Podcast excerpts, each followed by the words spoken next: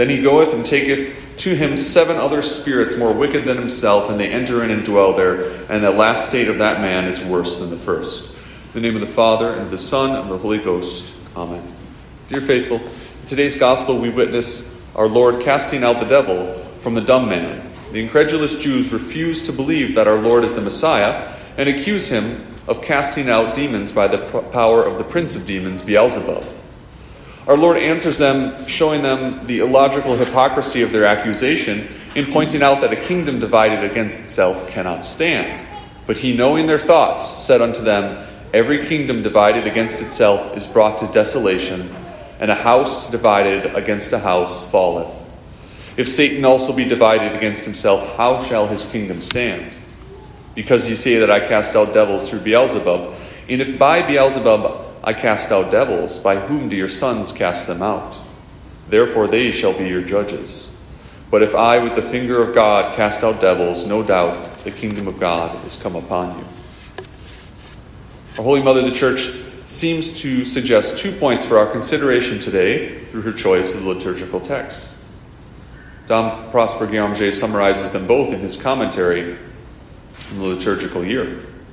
But if there be one season of the year, writes the venerable and learned abbot, more than another, in which the faithful ought to reflect upon what is taught us both by faith and experience as to the existence and workings of the wicked spirits, it is undoubtedly of this Lent when it is our duty to consider what has been the cause of our past sins, what are the spiritual dangers we have to fear for the future, and what means we should have recourse to for preventing a relapse.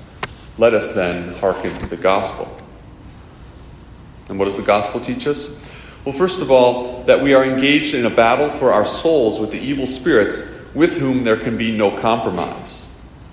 The evil spirits seek to tempt us by many means by distracting us from our eternal end, by inducing us to reject our only true good, God Himself, for the created goods of pleasure, of power, of possessions, making them our final end in the place of Almighty God. Too often, we seek to live with one foot in God's camp and one in the world, persuading ourselves that compromise is possible. As long as we observe the major commandments, we tell ourselves, little does it matter if we allow ourselves a small illicit pleasure or worldly attachment. God will understand. But will He? Our Lord tells us in today's gospel He that is not with me is against me, and he that gathereth not with me scattereth. We are either with our Lord or we are against him. We cannot compromise with the powers of evil, who present evil to us under the appearance of good, seeking by this nothing more than our eternal ruin, as they hate us and are jealous of the goodness that God has bestowed upon us. Be ye not, therefore, partakers with the children of unbelief, St. Paul tells us in the epistle of today. He continues, For you were heretofore darkness, but now light in the Lord. Walk then as children of the light, for the fruit of light is in all goodness and justice and truth. Now, during this holy and penitential season of Lent, is time to examine the many aspects of our life to see if they are in conformity with God's holy will for us. Our holy patron, St. Francis de Sales, talks about attachment to sin in his introduction to the devout life. He writes, all the children of Israel went forth from the land of Egypt, but not all went forth heartily. And so, when wandering in the desert, some of them sighed after the leeks and onions, the flesh pots of Egypt. Even so, there are penitents who forsake sin, yet without forsaking their sinful attachments, their sinful affections. That is to say, they intend to sin no more, but it goes sorely against them to abstain from the pleasures of sin. They formally renounce and forsake sinful acts but they turn back many a fond, lingering look to what they have left, like Lot's wife as she fled from Sodom. They are like a sick man who abstains from eating melon when the doctor says it would kill him, but who all the while longs for it, talks about it, bargains when he may have it, would at least like just to sniff the perfume, and thinks those who are free to eat it very fortunate. And so these weak, cowardly penitents abstain a while from sin, but reluctantly. They would fain be able to sin without incurring damnation. They talk with a lingering taste of their sinful needs, of their sinful deeds and envy those who are yet indulging in the like. And St. Francis Sales continues Thus, a man who has meditated some revenge gives it up in confession, but soon after he is to be found talking about the quarrel, averring that but for the fear of God he would do this or that, complaining that it is hard to keep the divine rule of forgiveness. Would to God it were lawful to avenge oneself. Who can fail to say that even if this man is not actually committing sin, he is altogether bound with the affections thereof?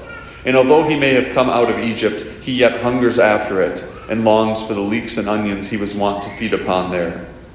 It is the same with the woman who, though she has given up her life of sin, yet takes delight in being sought after and admired. Alas, of a truth, all such are in great peril. Dear faithful, is there anything in our lives, for example, an attachment to sin or to the occasions of sin, that constitutes a compromise with the world? Do we have affection for sin, even if we have resolved to stop it?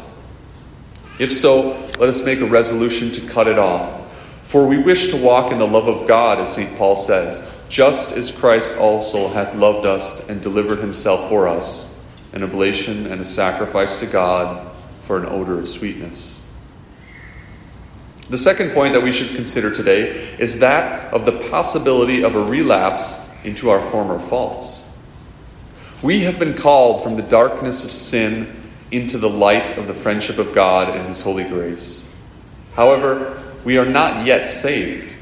By the grace of God, we must begin again in earnest each day the work of our conversion.